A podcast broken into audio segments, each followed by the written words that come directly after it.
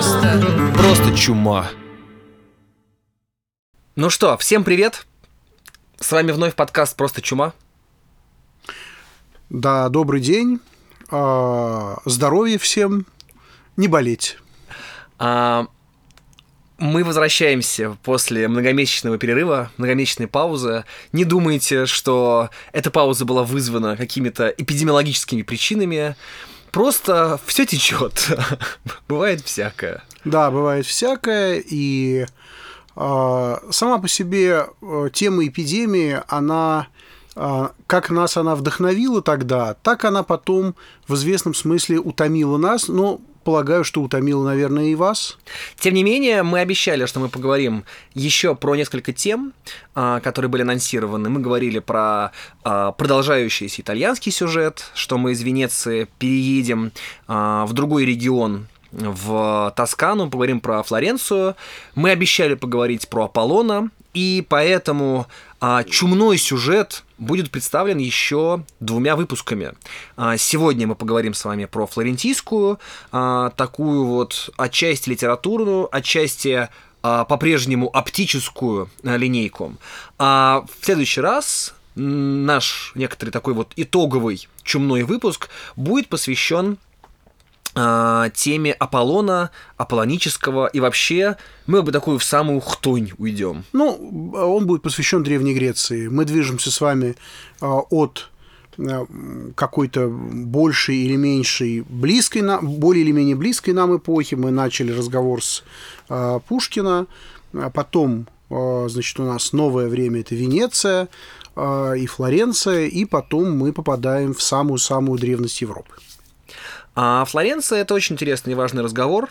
Во-первых, потому что Флоренция, а, ну, тоже это такой город, очень специально выделяемый, когда говорят про города, связанные с а, живописной традицией. Да, это город, в котором собрано какое-то немыслимое количество знаменитых а, предметов, артефактов искусства, да, город, город это, это город, который очень тесно связан с этой темой, и мы об этом сегодня тоже поговорим обязательно. Но не только про живопись. Сегодня у нас будет еще, конечно же, знаменитый а, памятник литературы, а, может быть, самый известный текст, связанный с чумной темой. Мы поговорим про сборник новелл на Джованни Боккаччо де Камерон. А, но сначала давайте по нашей доброй традиции вообще поймем, где мы оказываемся, что это за город, что это за, за, за регион. А, Флоренция, как и Венеция, как и Рим, это действительно центры визуальной культуры, и э, такое глобальное, э, всеобщее явление, как эпидемия, конечно, наложило свой отпечаток. Но вот если э, в нашем разговоре о Венеции мы довольно много говорили о том, как Э, чума представлена была тематически в изобразительном искусстве. Это значит, что э, я напомню вам, да, мы говорили о разных святых, которые исцеляли от чумы, которые считались защитниками про святого Себастьяна, про святого Роха. А, и в Венеции очень много памятников, которые связаны с этими святыми. Во Флоренции они тоже есть. Во Флоренции тоже есть изображения этих святых, но мы сочли, что а, еще раз говорить про то, как в живописи и в изобразительном искусстве представлены эти святые, было бы излишне было бы избыточно, правильнее сказать. И э, мы хотим поговорить в этот раз о том, как чума э, повлияла на искусство э, как некоторый такой мощный импульс, который окрасил творчество, э, как некоторая такая вот, ну, волна, что ли, да, которая подтолкнула очень многие явления к тому, чтобы они осуществились. А можно вас прерву здесь? А, мы разговор о Венеции, и мне показалось это правильным, а, начинали с того, что вообще ввели в курс дела о том, что такое Венецианская республика, что это за место, в котором все это богатство появлялось, и что способствовало такому, во-первых, развитию чумы и такому а, развитию живописи и так далее. В чем принципиальное отличие как вы, как вы считаете, между Флорентийской республикой и Венецианской? Вот если бы давать такую короткую, краткую характеристику да, того места, в котором мы сегодня оказывались, оказываемся, на чем бы вы остановили свое внимание?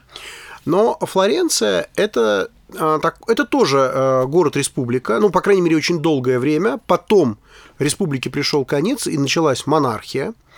А, но а, при том, что это республика, в ней, конечно, есть целый ряд особенностей, которые совершенно не похожи на Венецию.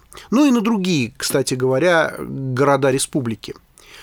Очень важная составляющая – это, ну, как бы сказать, такой очень, очень специальная экономическая и политическая мысль э, в Флоренции. Дело в том, что э, именно во Флоренции, э, может быть, впервые в Европе по-настоящему э, возникла левая идея. Потому что э, именно во Флоренции возникла такая критика а, привилегированного потребления, критика богачей. А, разумеется, эта критика исходила а, из уст церковного деятеля. Я, конечно, имею в виду Савонароллу, вот, который в конце 15 века практически несколько лет управлял Флоренцией. Но и даже до этого а, одно из первых выступлений, ну, по сути, одна из первых забастовок в истории Европы, это именно событие флорентийской истории. А, Флоренция считалась одним из центров а, производства шерсти, и мастера, которые шерсть обрабатывали, их называли чомпи. И вот э, эти самые чомпи устроили забастовку, восстание э, из-за... Э, ну, в общем, там был целый ряд экономических причин, по которым произошло это восстание. И это э, одно из первых, а может быть и первое такое вот выступление трудящихся против капитализма. То есть Флоренция, как и Венеция, это город... Где капиталистические отношения сформировались раньше, чем во всей остальной Европе, начали формироваться. И во Флоренции, а, ну, вот, но в Венеции, например, а, вот этих, а, этой жесткой критики богатства, жесткой критики престижного потребления, ее не было. То есть как-то Венеция так уважала богатство и предпринимательство, что ну как-то это было вот э, не, неприемлемо. То есть так, такого рода критика была неприемлема. А вот во Флоренции она была приемлема.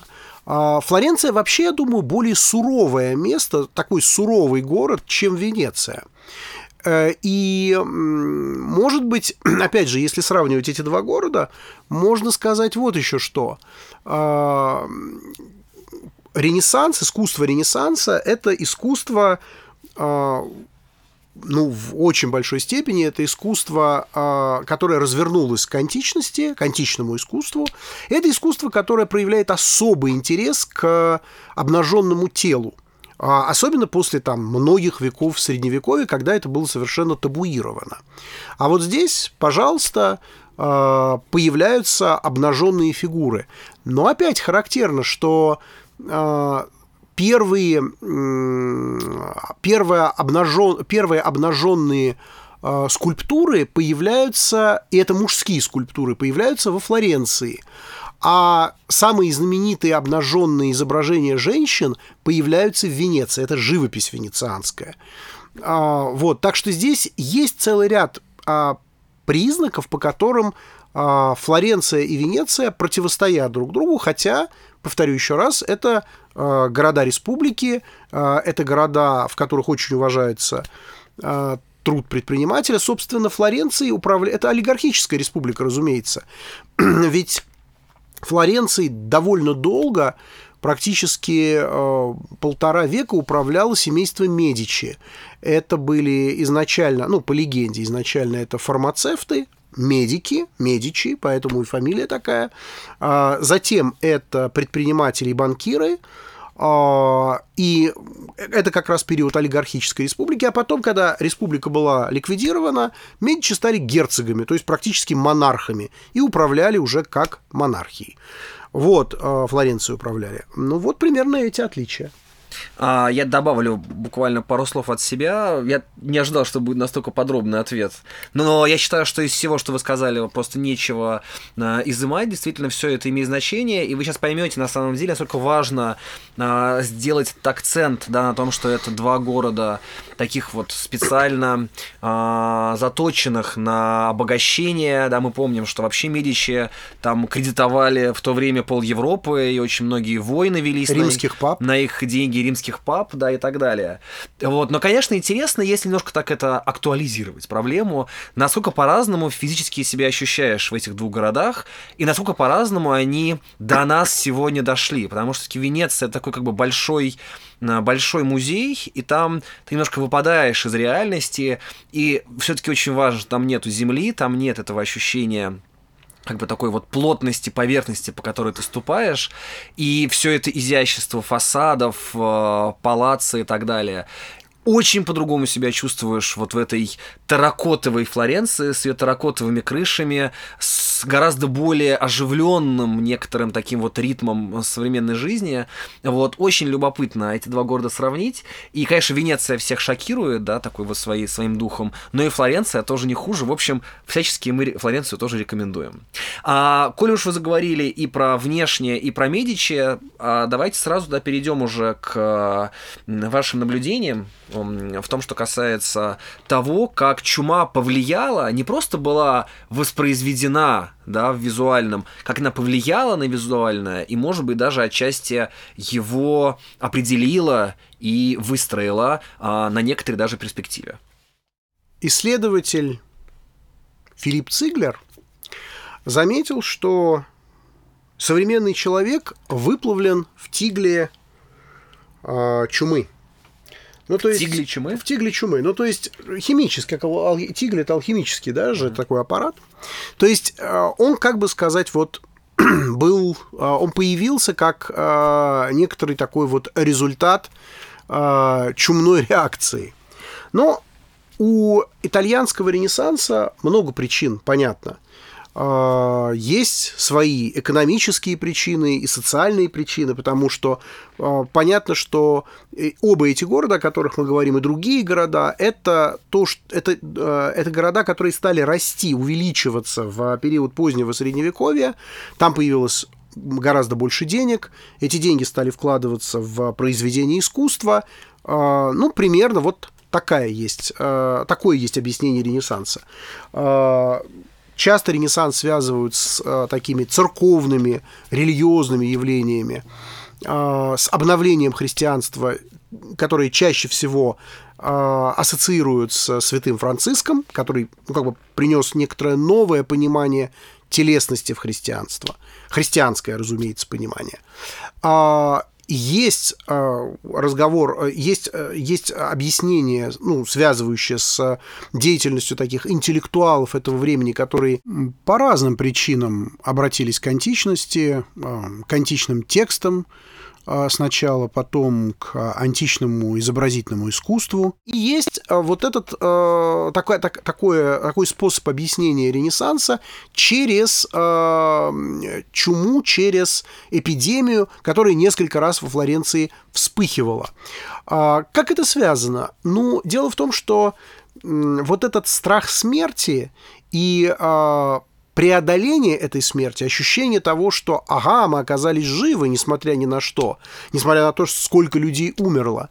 Вот все это, конечно, а, оно влияет на сознание, и а, многие, кто писал про Ренессанс, отмечали, что, конечно, вот пережитый ужас смерти и а, опыт выживания повлияли на ну, как бы сказать, во-первых, повлияли на существующие моральные запреты и ограничения христианские, а, к ним стали относиться более, что ли, свободно, а, и, конечно, это повлияло на восприятие тела Э, человеческого тела, которое стало восприниматься как очень хрупкое, как э, просто очень наглядно можно было видеть, как э, люди умирают, мгновенно умирают, да, как их тело обезображивается.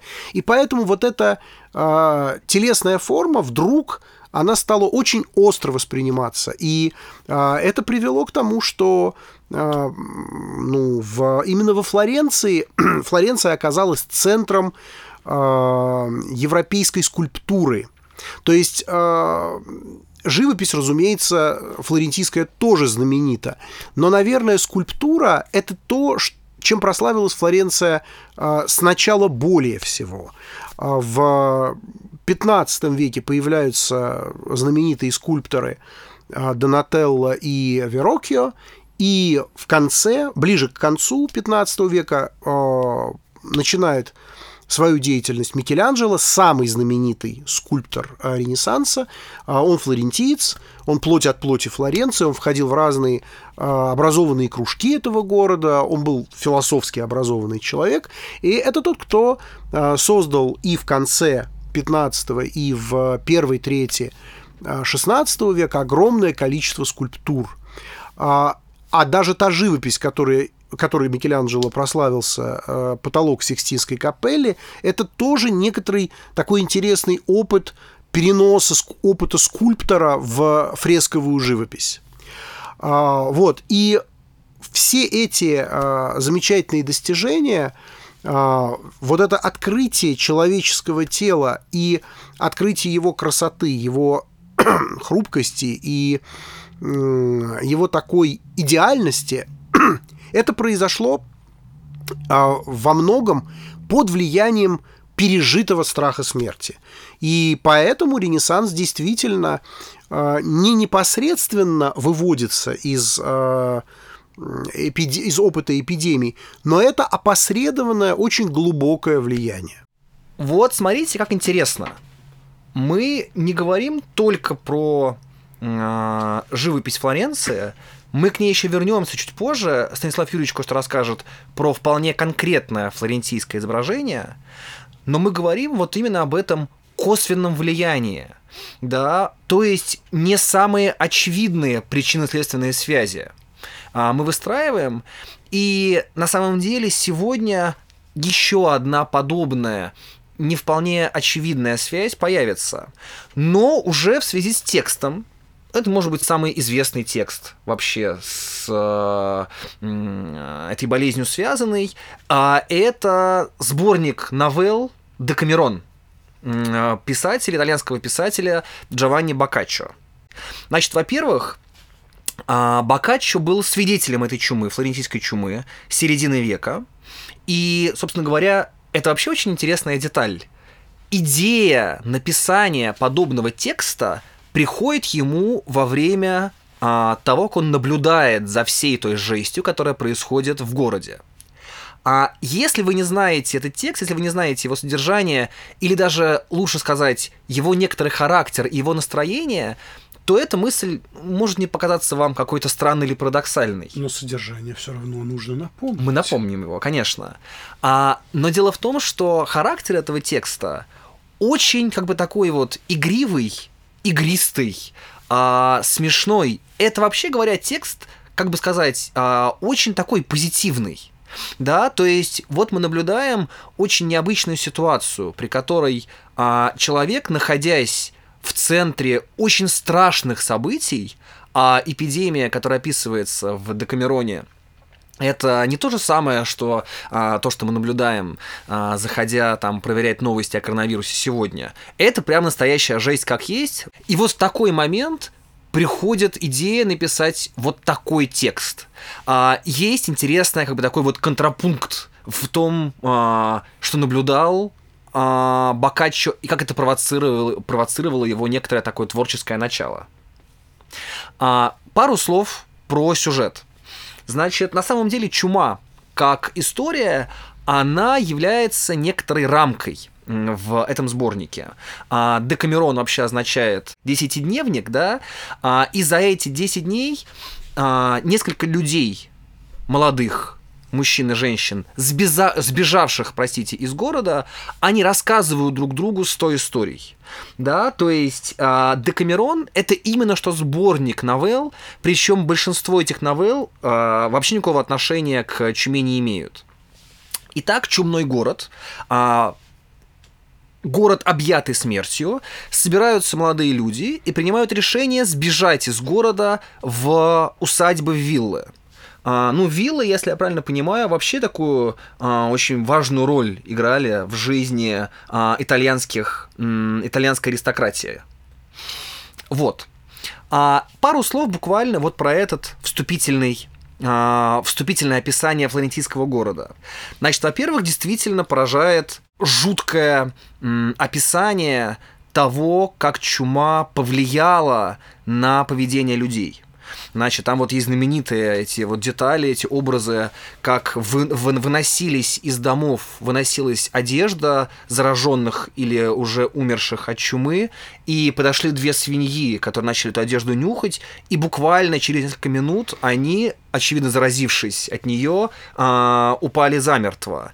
Да, то есть это как бы такая вот смерть, которая всех скашивает. А, но я хотел бы обратить особенное внимание вот на что – описывая жизнь города, Бокаччо показывает, как она повлияла на все привычные социальные рамки.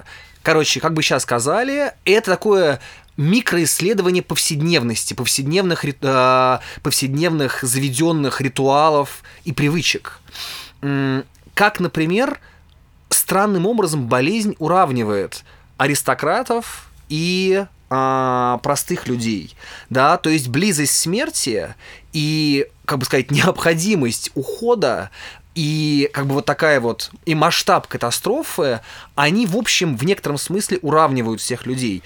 И мы еще чуть позже к этой теме обязательно вернемся. Это любопытная деталь.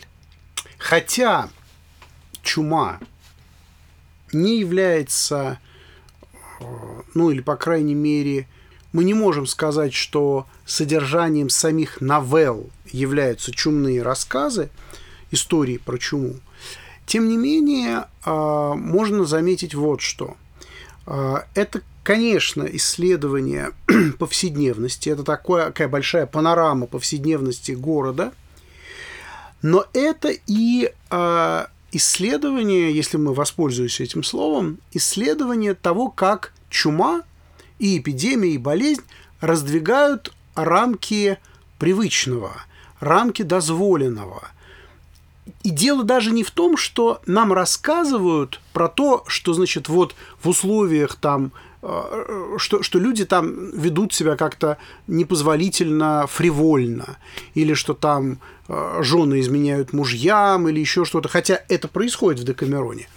Я думаю, что вообще э, чума и э, вот эта рамка смерти, которая все обрамляет, которая, внутри которой все находится, она заставляет на некоторые вещи посмотреть каким-то таким совершенно новым взглядом, увидеть то, что раньше не виделось.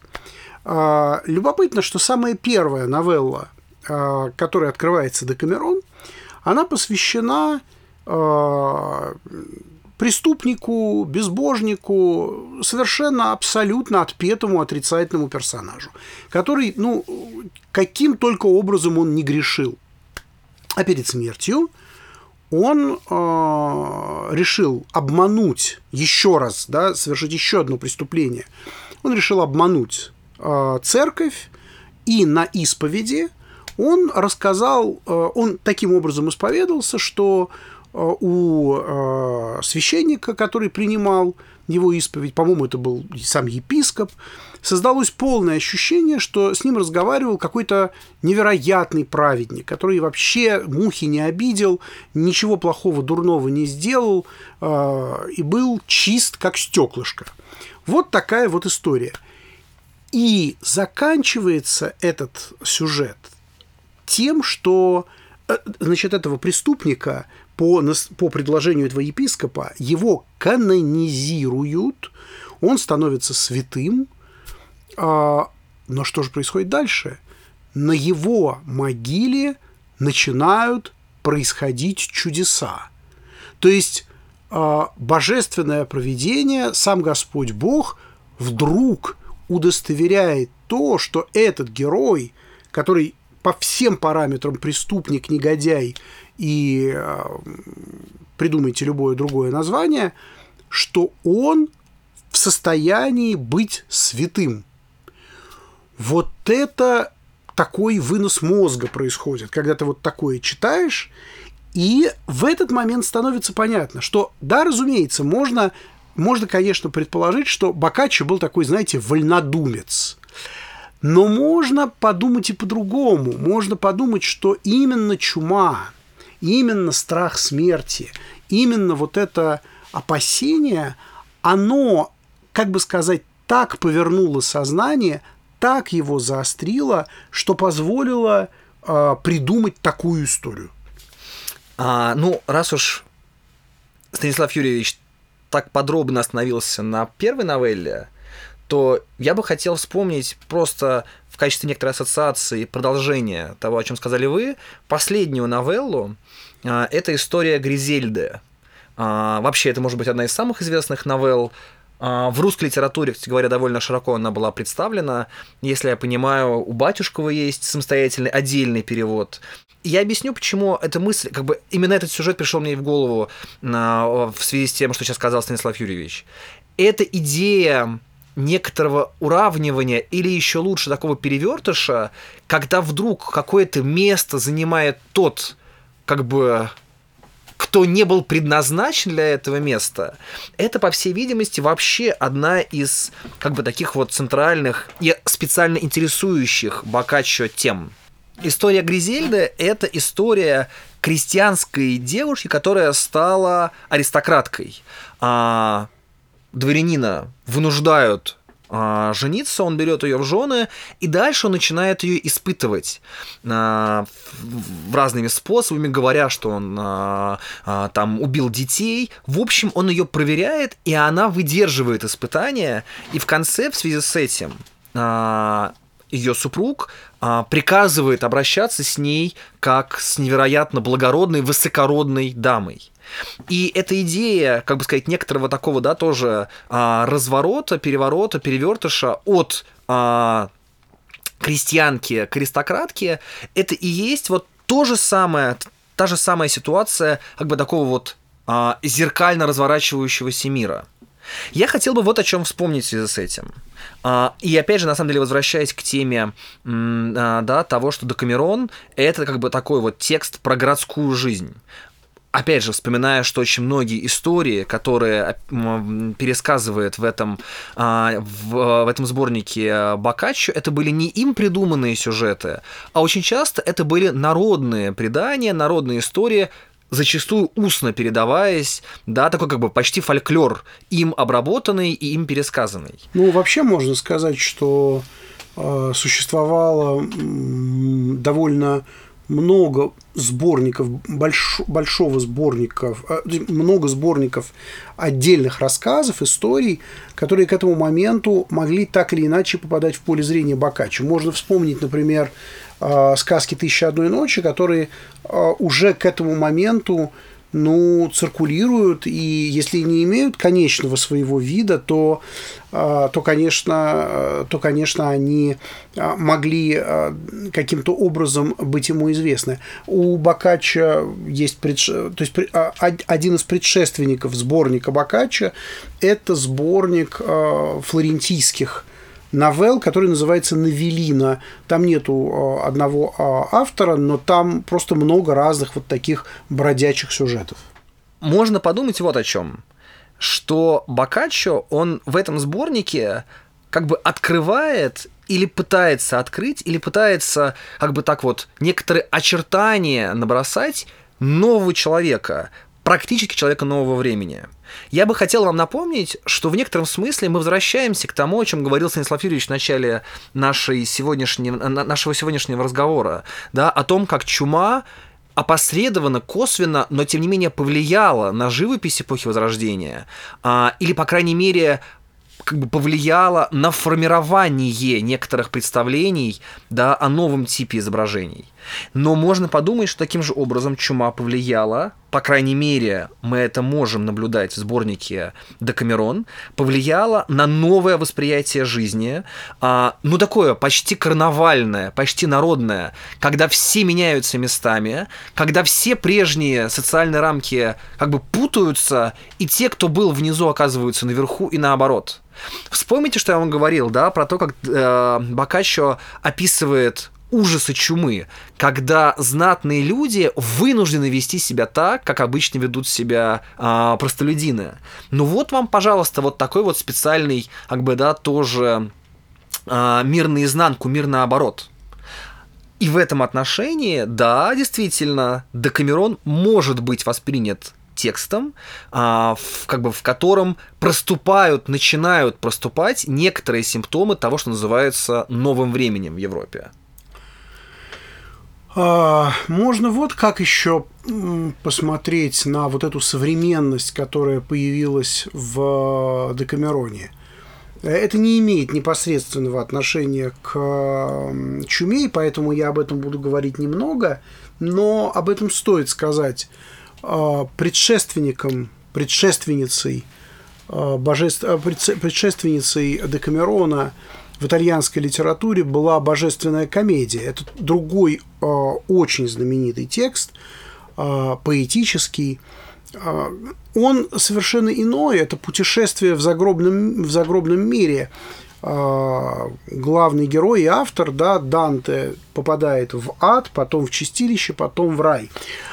Но дело в том, что есть одна интересная особенность практически впервые, как отмечают исследователи, а, Данте показал, что а, адские мучения – это, по сути, продолжение земной жизни.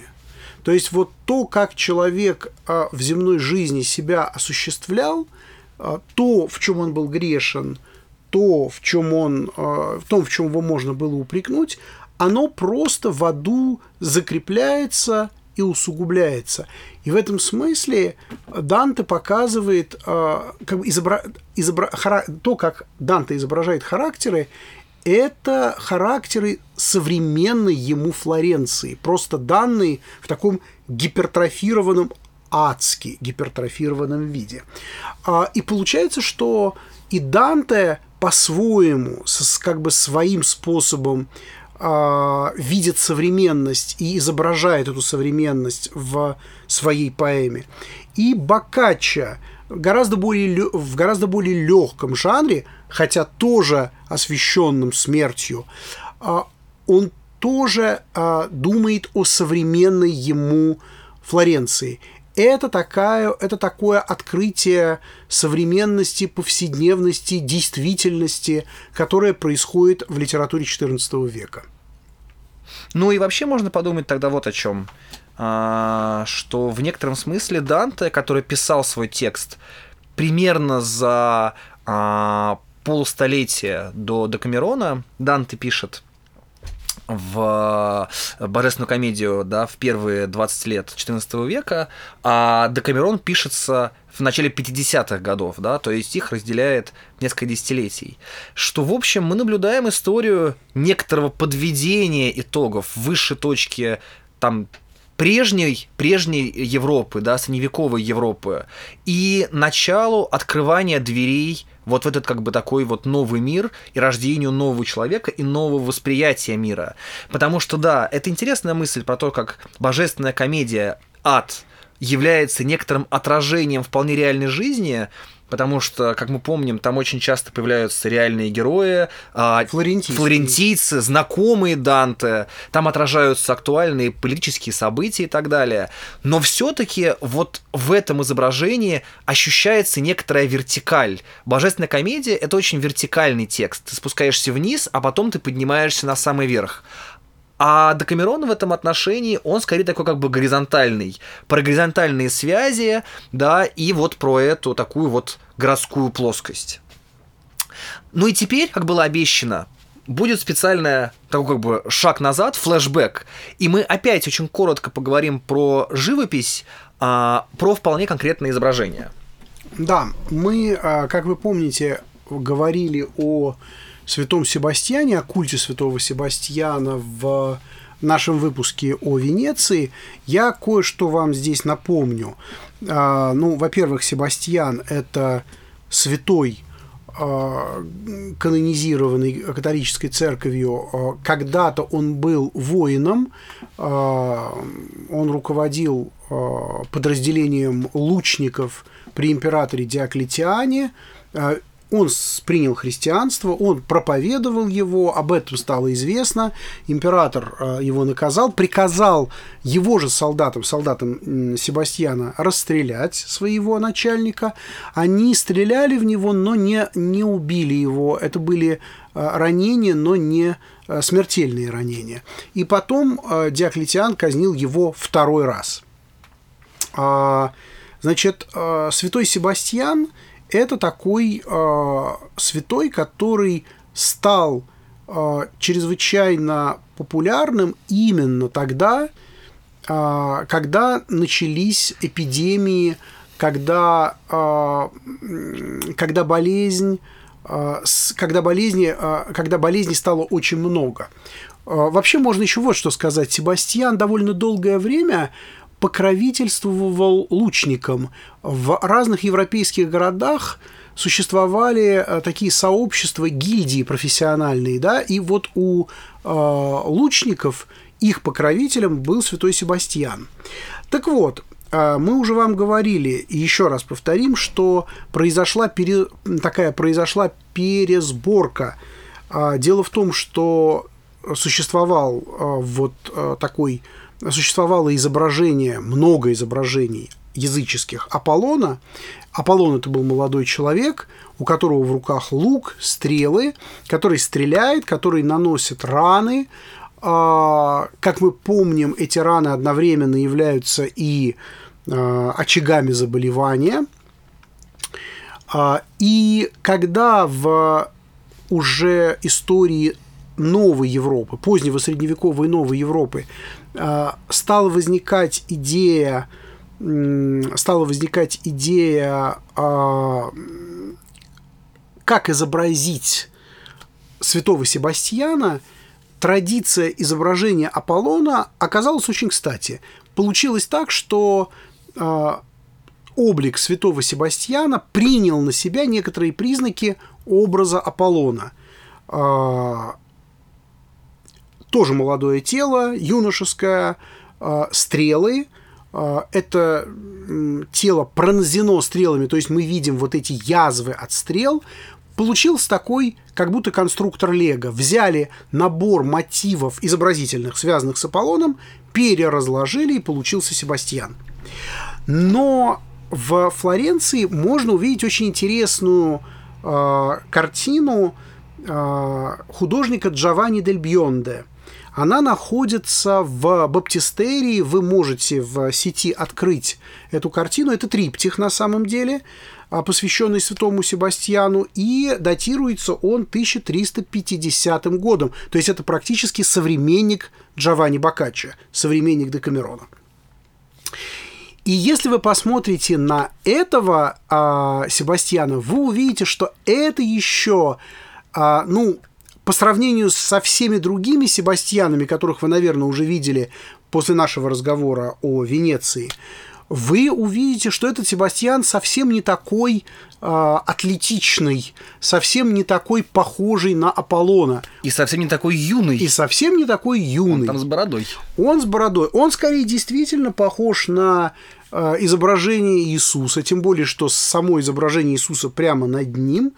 И это, конечно, нам должно напоминать, что э, все святые, какие есть, это те, кто а, продолжают дело Иисуса, это те, через кого Иисус продолжает осуществлять чудеса в настоящем мире. А, Джованни Дель Бьонда изображает этого Себастьяна не просто бородатым и не просто похожим на Иисуса. В нем какое-то невероятное количество стрел. То есть это самый, самый, так сказать, расстрелянный святой Себастьян из всех возможных. Вообще, вначале возникает ощущение, что это такая, что это не стрела, а это такая какая-то одежда или, я не знаю, шерсть, что ли, да, отросшая на нем. А, и э, видно, что его а, расстреливают не римляне, а изобра... скорее, скорее изображение расстреливающих похоже на каких-то людей в восточных костюмах. В общем, это такая вариация на самом деле на тему страстей Христовых. И это такое раннее понимание э, Себастьяна.